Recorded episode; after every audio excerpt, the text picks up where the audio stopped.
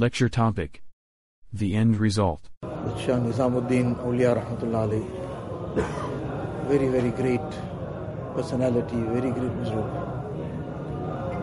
So when he used to walk from the masjid to his khanqa on the way, short distance, but one woman used to be selling vegetables on that street corner somewhere.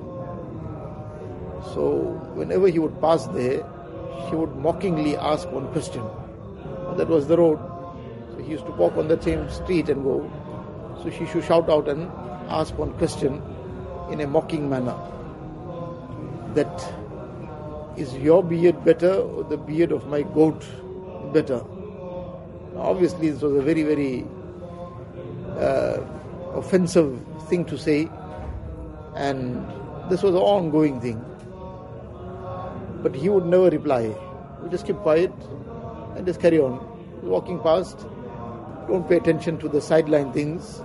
Person who has some objective in front of him, an objective that is of great importance, an objective that he wants to achieve, doesn't want to lose out on it, something very great for him, then he doesn't get caught up in all the side issues.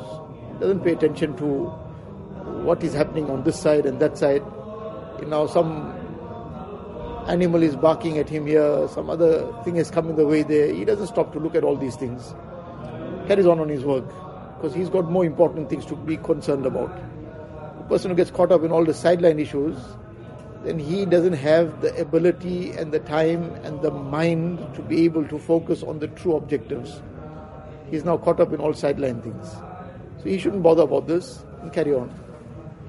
So, in any case, when he was about passing away, it became obvious that now he is time is up. So he said to the people around that look, after my janaza is prepared and when you're going to be taking me to the qabristan, must pass by that vegetable shop on the road. So they didn't realize why he is making this wasiyat, but in any case, that's what they did. so now, as they were passing by, so this woman didn't know that he had passed away.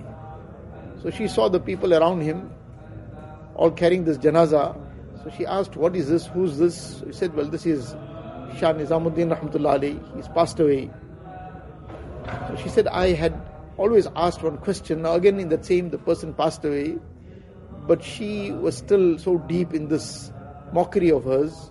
When a person gets caught up in these kind of habits to keep mocking somebody, keep hurting somebody, then these things get so deep, a person doesn't realize how deep it becomes. And it becomes like a person's so called first nature. And it doesn't matter where, what, just no concern about anything. So, any case now, on such an occasion also, person has passed away, rather than showing some remorse and regret, she's asking again in the same manner that his whole life he used to, I used to ask one question, he didn't give an answer, and now he left without an answer. He left without giving me any answer. So the karamat became apparent at that time. It is stated that a voice came from that janaza. Obviously, he had passed away, but his voice was heard from that janaza. So to say, addressing her directly, that Alhamdulillah, now that I have left with Iman, I can say with certainty that my beard is better than the beard of your goat. So, in other words, while he was alive, he gave no answer because the answer dependent on what is the end result. If the end result, Allah forbid, was something else, if a person has to leave this dunya without Iman, then all the animals also are better off than him because the animals will turn to dust. In the Akhirat, the animals will be kunu turaba, turn to dust. But the person who left without Iman, he is in perpetual doom.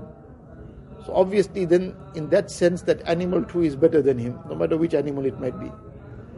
But this was the consciousness during his life that somebody is now saying something in a mocking way, but he is not responding because he is concerned about his own future. And he is concerned and that I got no basis to make any judgment about myself now that I am better, because who's better depends on the end result. Until the end result is not out, I can't claim victory or can't claim to be better in any way. So this is the extent of istihzar, that consciousness that they had about their own situation, where they headed to, what is their objective.